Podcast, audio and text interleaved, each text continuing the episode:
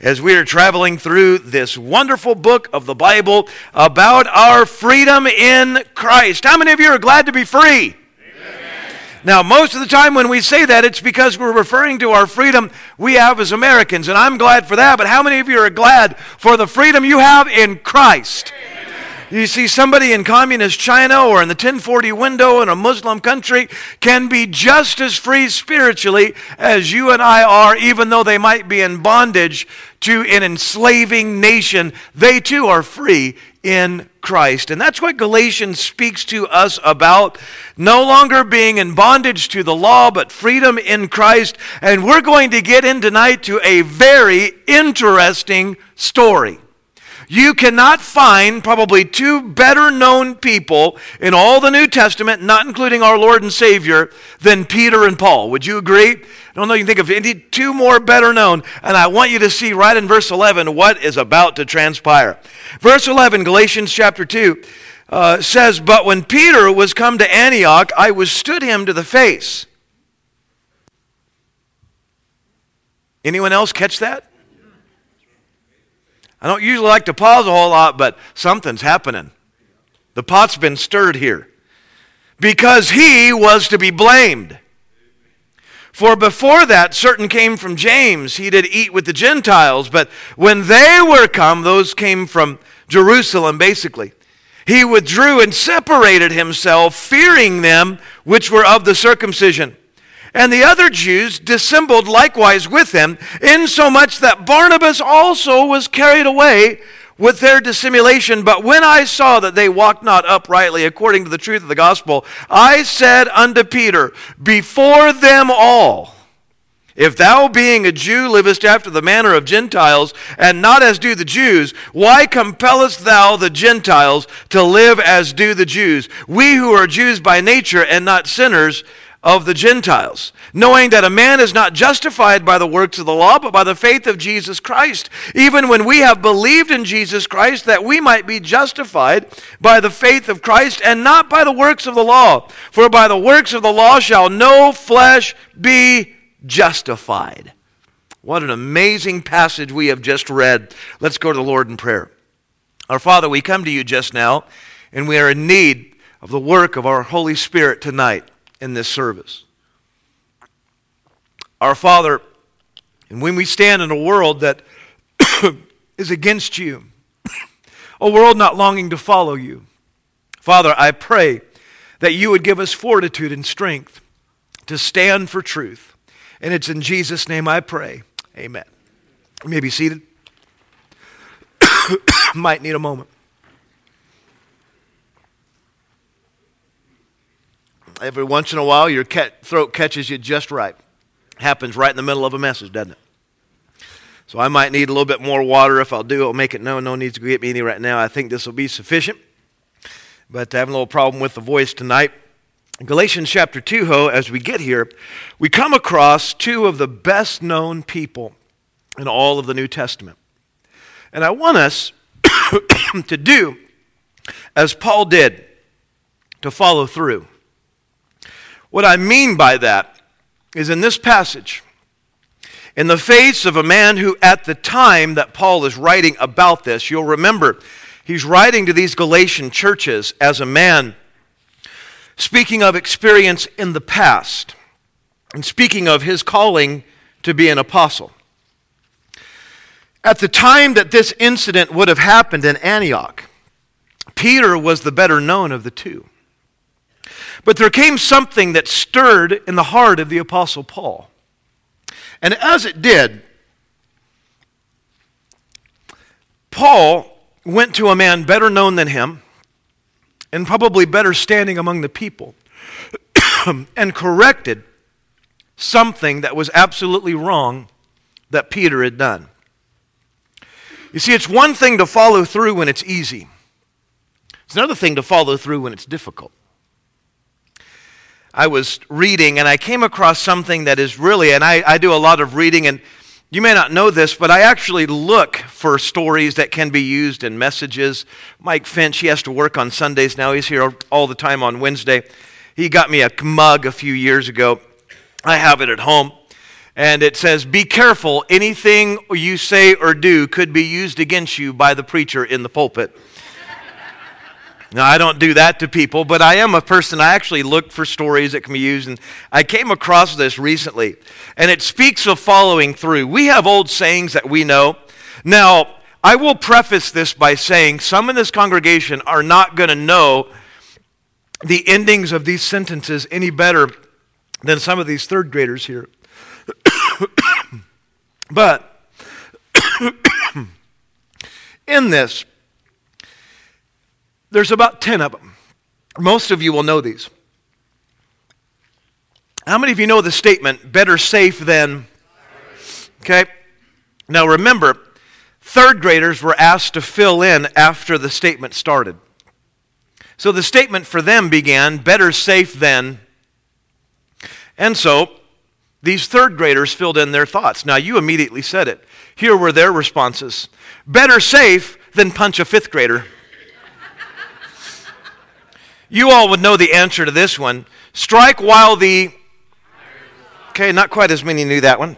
Third graders wrote this. Strike while the bug is close. It's always darkest.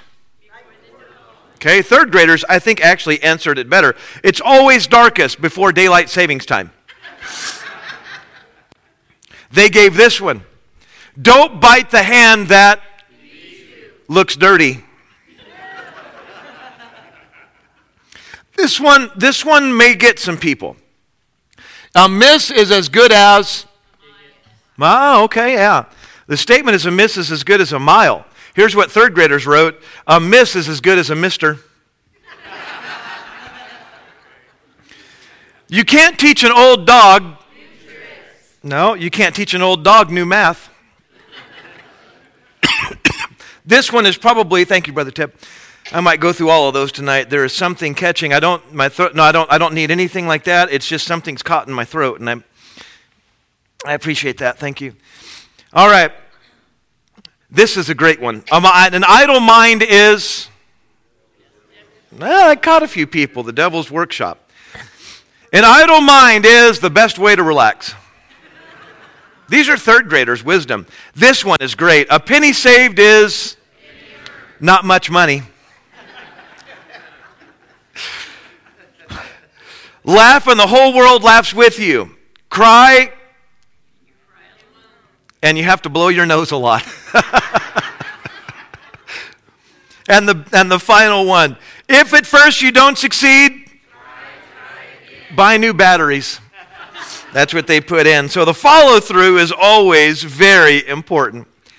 And we're going to see Paul follow through on what he's teaching. So much so that what he's doing, you remember, part of what he's doing is he is verifying his apostleship before these churches.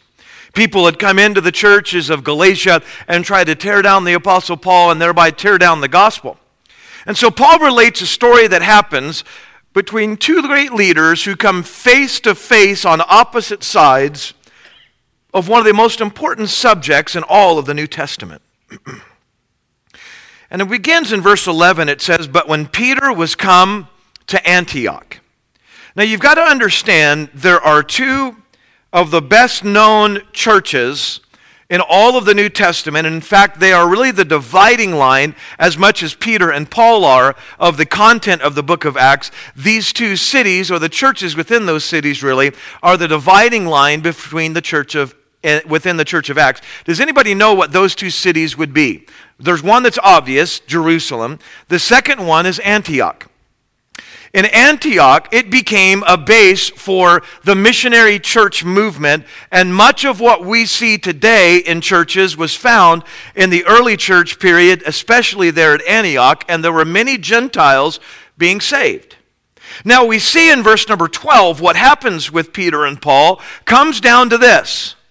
For before that certain came from James, he did eat with the Gentiles. Now, let's do a little bit of work here. Who did eat with the Gentiles? Who's he? Okay, Peter ate with the Gentiles. before people came from James. That's speaking of the church at Jerusalem. And we've just last week gone through the whole situation with the council at Jerusalem, Acts fifteen, what Paul said about it here in the beginning of Galatians chapter number two. He did eat with them. So catch the scene. Peter has come up for a visit. We do not know why. We don't know how often Peter came up. We don't know if they saw Peter face to face. They know. We don't really know anything more than he's there in that moment. We can't read anything else into that. We don't know how familiar he is with them. We don't know how often he traveled there, but he's there and he's eating. And as he's eating, he's having a great time with the Gentiles. Now, these are Gentiles, not Jews. And you remember, Peter had a certain vision. Rise, Peter, kill and eat. And it was all the stuff you like. Yesterday, Saturation Saturday breakfast, they always ask me, and I always give the same answer when I'm in the line. Bacon or sausage? My answer is yes. But especially bacon. And for me, there's no other bacon but crispy bacon. It's got to have solidity to it.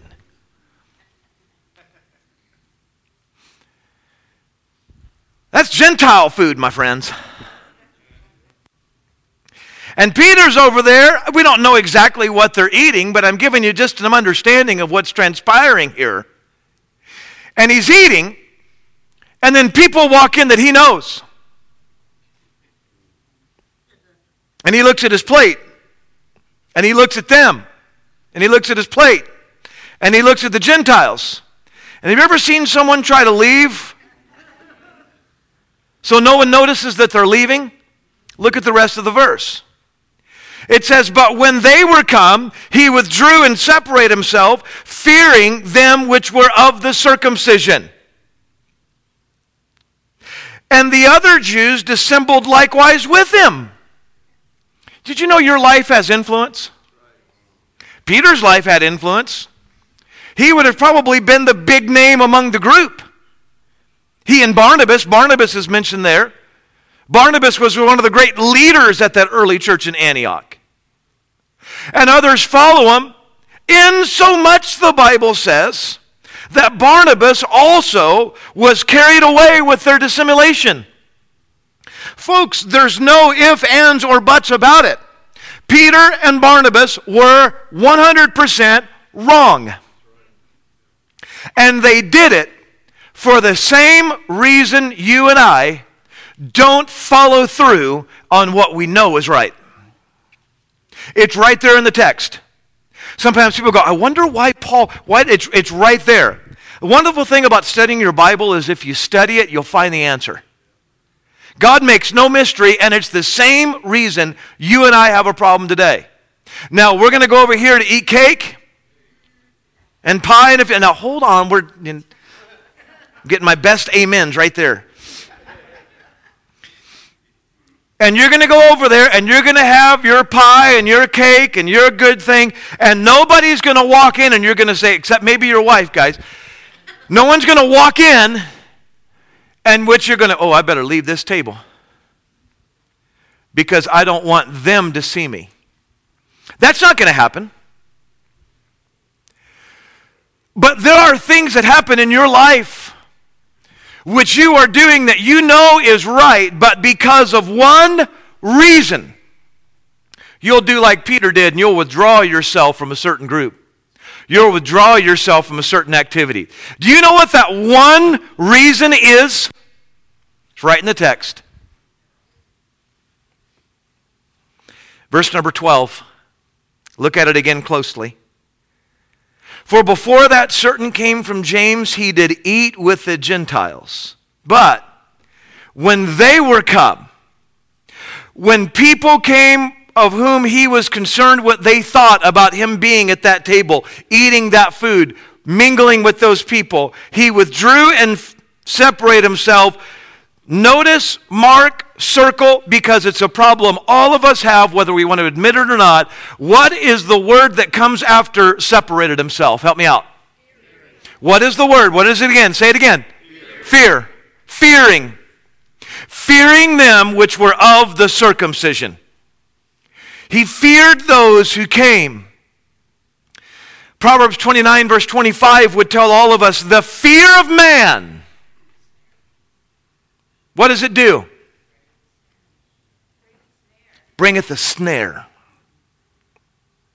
There are so many things for which we would stand for God, we would do, we would serve in, if it wasn't for those words, the fear of man.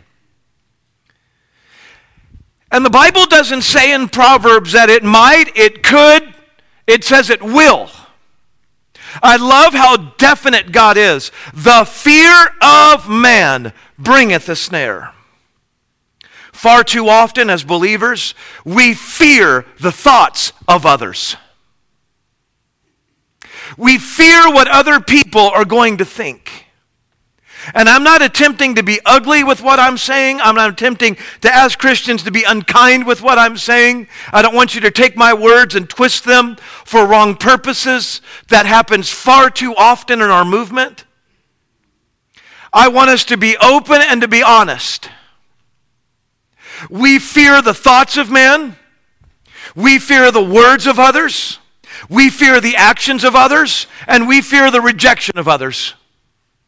And Christians will stand by. They will stand by.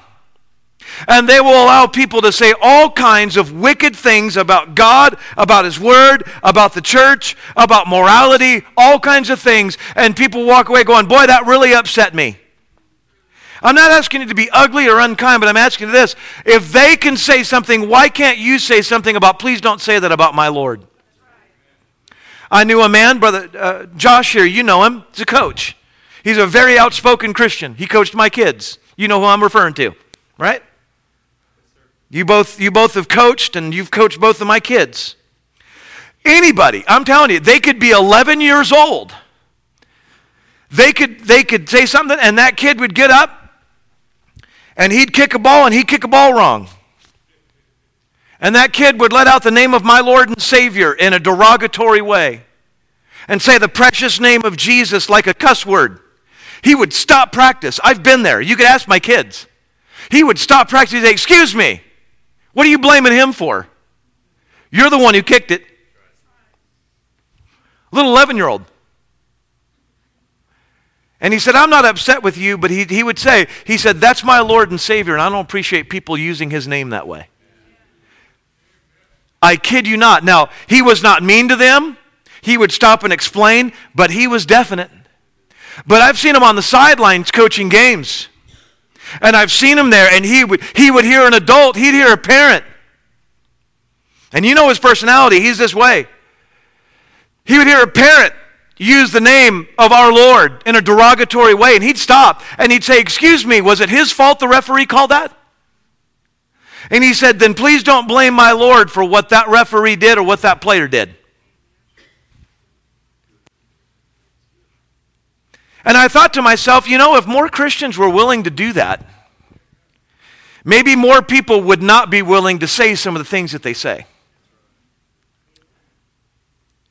You see, what, I, what I'm really getting at tonight is very, very simple. Not not in an ugly way. And sometimes people think when I say this and I repeat myself, there's a reason why I do this. I know that things go out in video. People want to watch our show. They can watch it. But I want to make sure that I'm very clear to everybody. I'm not talking. Christians ought to be the most kind people on the face of this earth. That doesn't, being kind doesn't mean you're a pushover. Christians ought to be meek. They ought to have their strength under control. Christians ought to have backbone, however. And I'm not looking for anyone to go out and pick a fight at Vaughn's with the next guy who I'm, I'm and I'm being and, and I'm you know I'm I'm using some humor, but I'm being honest with you.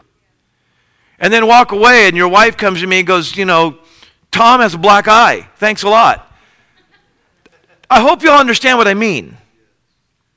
What, what I'm looking at is this. Where are the Christians who are willing to follow through on what we say we believe?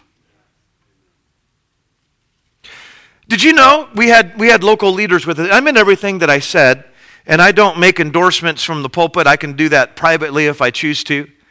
And I'm thankful for every one, of them, every one of them that I've met, and I've met in the past that was here today, and those that were representative. Mister Wilk, who was here, uh, his one of his representatives was here. I called him, I emailed him during COVID just asking, will you be supportive of our church as we make plans to reopen, and I can show you what we're doing. Do you remember all those crazy days back then? I kid you not, I had to leave my information. He called me personally on my cell phone within ten minutes and talked to me for fifteen minutes about how much he would stand with this church.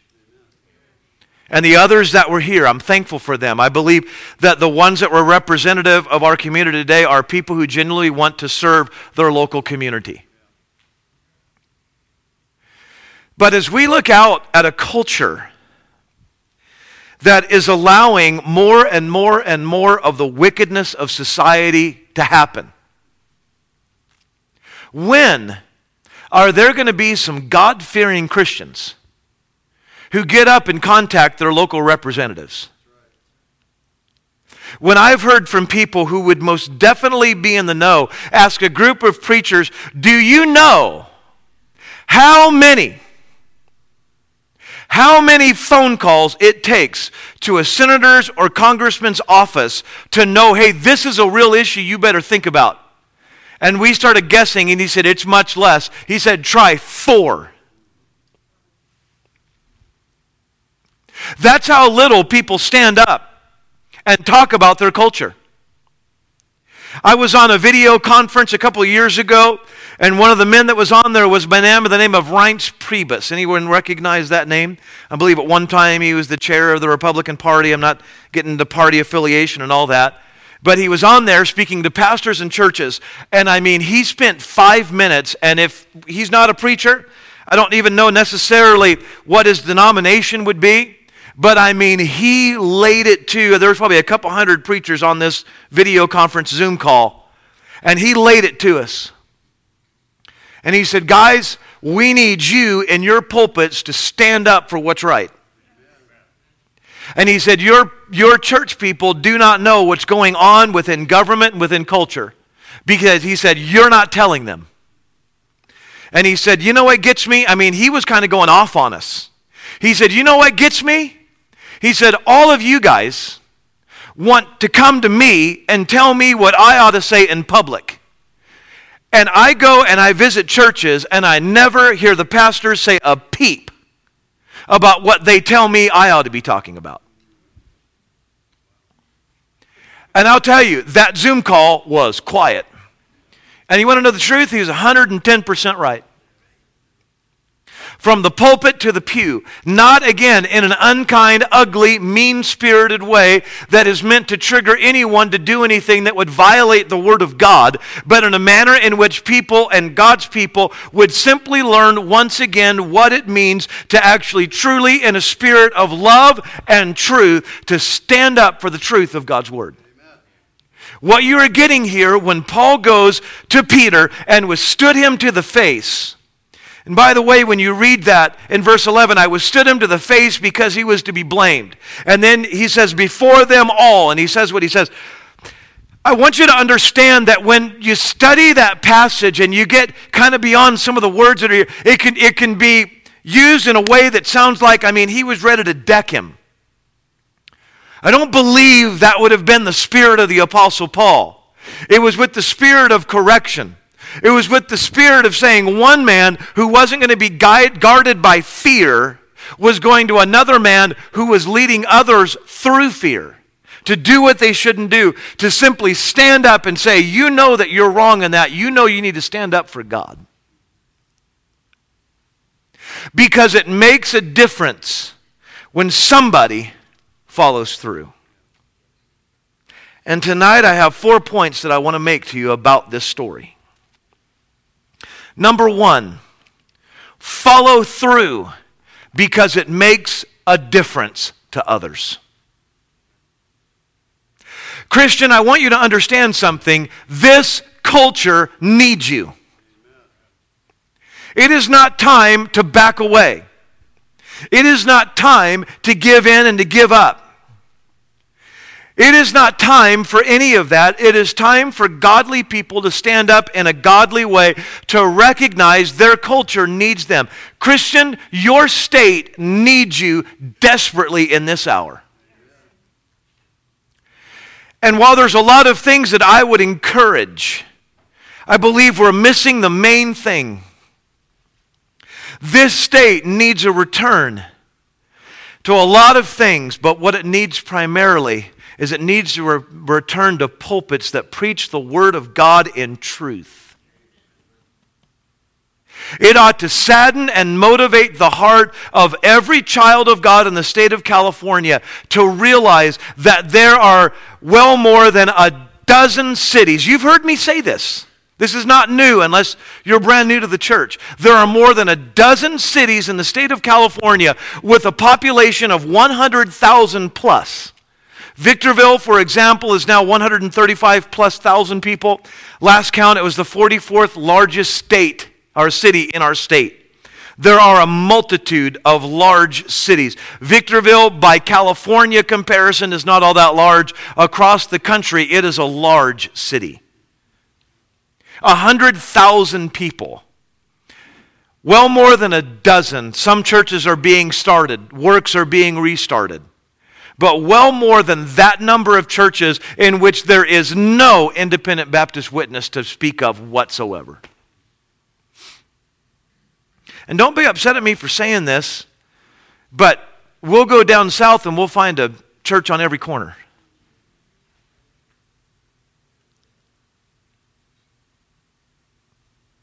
But in California, listen, what, what I'm getting at, church, is it's not time to be defeated. It's time to be motivated as to what God wants to do through His people once again, right here where we're at. Amen. To be reminded once again of what Mordecai said to Esther, who knows but thou art come to the kingdom for such a time as this. This is why you are here. And by, by way of example from this passage, follow through because it makes a difference to others. Think about something. Peter's there having a great time, laughing, yucking it up, eating the food, having a good time. He's, he's assembling with them. And then these others walk in that Peter has a fear of what they think, what they'll say, what they'll report down in Jerusalem. And he backs away. Let me ask you a question. While trying to please them, what do you think Peter did to those Gentiles that were sitting right there? How do you think they felt? Christian, right now we need some people who will who will stand up and follow through on what they say they believe, because you know what's happening right now is that there's some families sitting around and they're having meals and we're talking and we're having we're having a good time together, and then some influence comes up and mom and dad won't stand up for what's right. Let me ask you this. When mom and dad don't stand up for what's right, they don't follow through on what's right, what happens to those kids? What do they begin to think? Follow through. Because of the difference it makes to others. But then this, slightly different, follow through as an example to others. Follow through as an example. Just learn to live what we believe.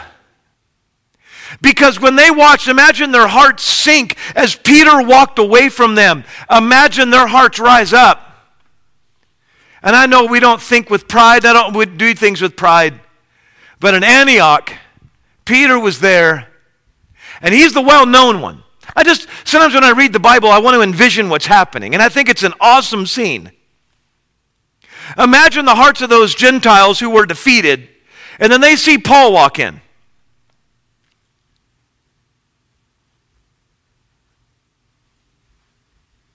And then he locks eyes with Peter. And I'm sure there are a few people sitting at that table who thought, oh boy. And I don't believe in any way that Paul was ugly or unkind, but he was truthful. And I want you to see the example he set, yes, for Peter, yes, for Barnabas, but for those who needed to see the example of someone who was going to stand up and follow through on truth. Think now of what those Gentiles thought of Paul. And then this, follow through to strengthen others. You make a difference for others. You're an example to others, and you strengthen others. Take your Bible a few pages. Go over with me to the book of Philippians. Look at what the life of follow-through means.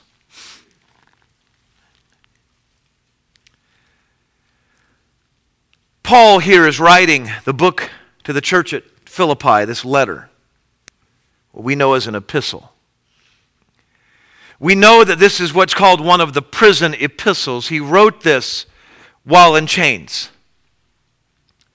He speaks of them, verse number thirteen, so that my bonds in Christ are manifest in all the palace and in all other places.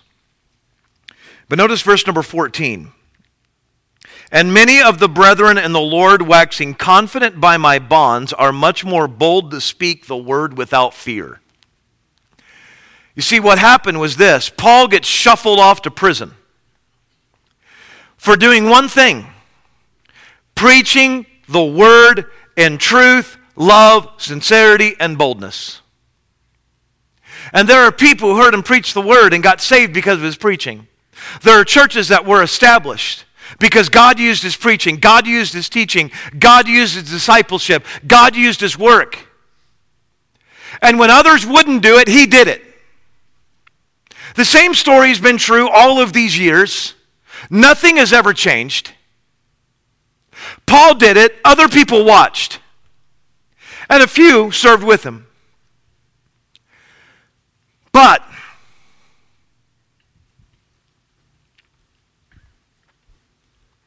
Paul goes to prison. Well, that's the end. That's it. We're done. No. Somebody stood up. And if Paul can do it, and he's willing to go to prison, then I'll tell somebody. It's an example. I want to ask us this. And as you can tell, there's some fire tonight, because I think it's time we get serious about God. Some of us in this room, we use an excuse, and I'm going to be open with us. We use an excuse of saying we use our Bible on our phone when what you're really doing is checking the score of the game.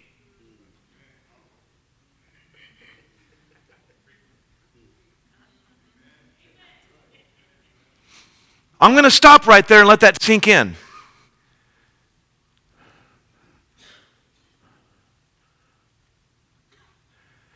What I'm getting at is this, Christian: when are we going to get serious about faith and stop toying around? Because there are opponents of the faith who are working nonstop for your destruction. On media, on T V, on movies. Watch the game this afternoon. Could not care who won. I slept through most of it just because mainly I wanted a nap and sometimes watching overpaid millionaires. Oh, the stress we're losing. Oh.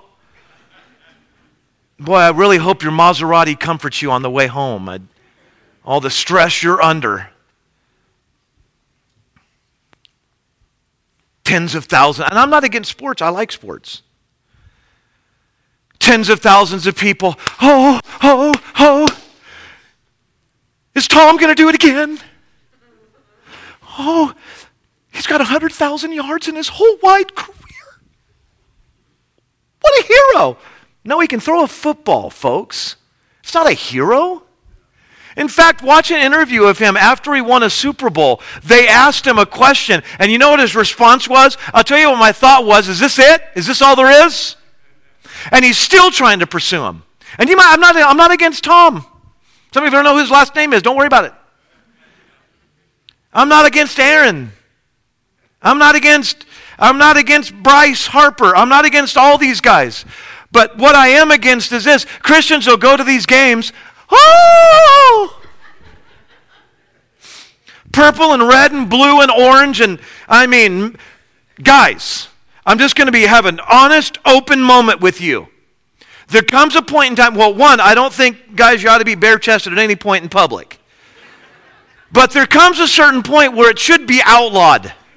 Stop painting yourself and getting on camera for millions of people to see that. Oh, I can't. Oh.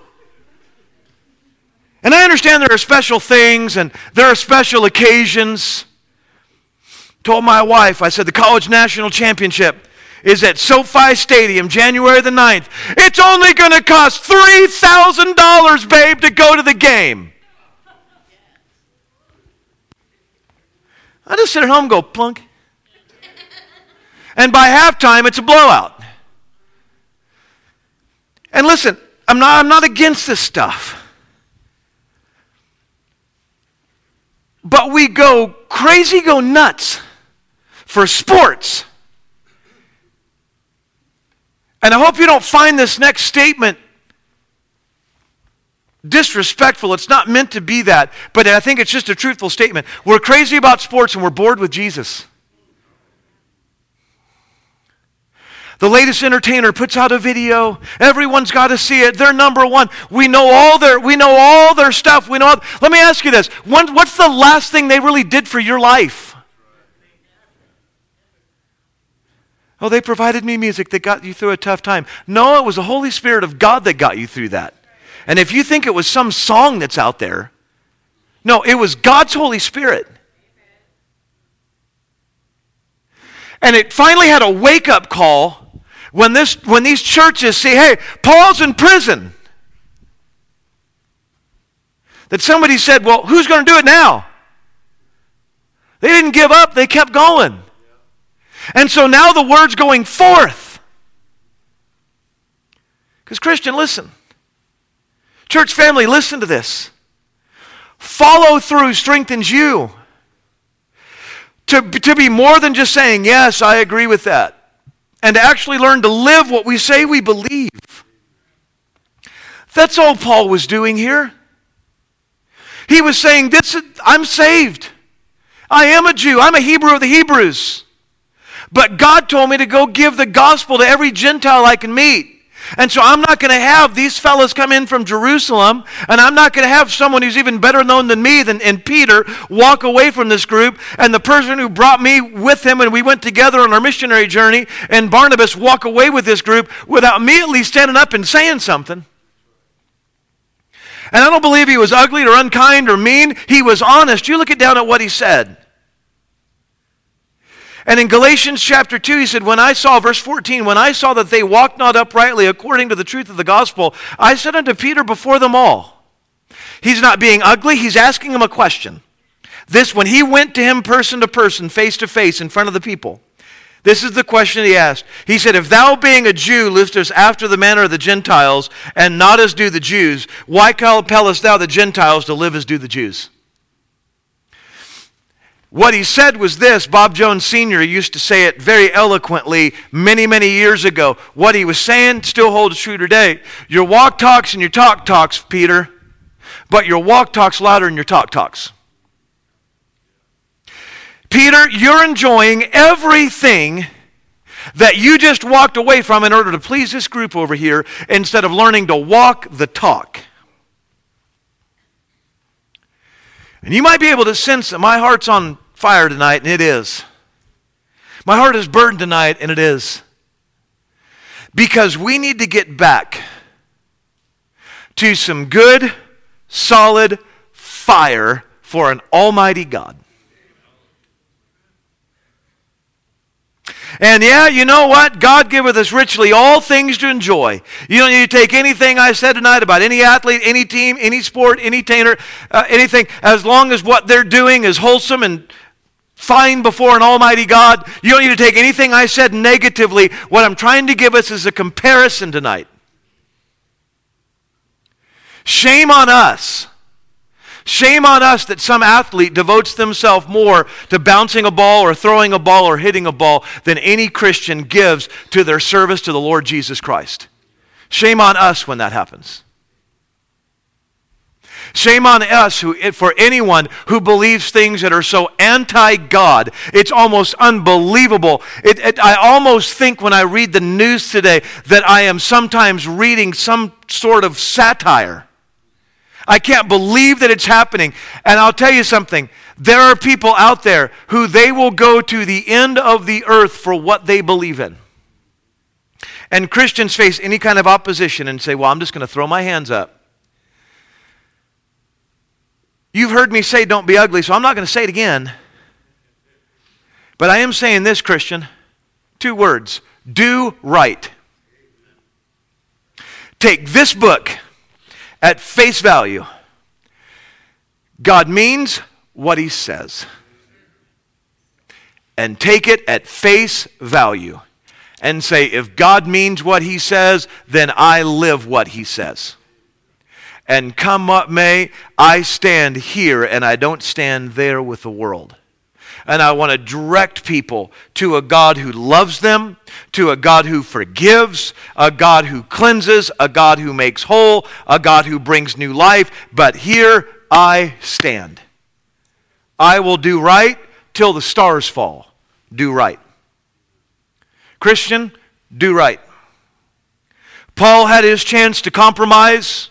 Peter's in the midst, and Paul stood up in a generous, appropriate, but truthful way, and he stood up for what's right. Christian, just do right. Stand together, please, if you will. Our heads are bowed.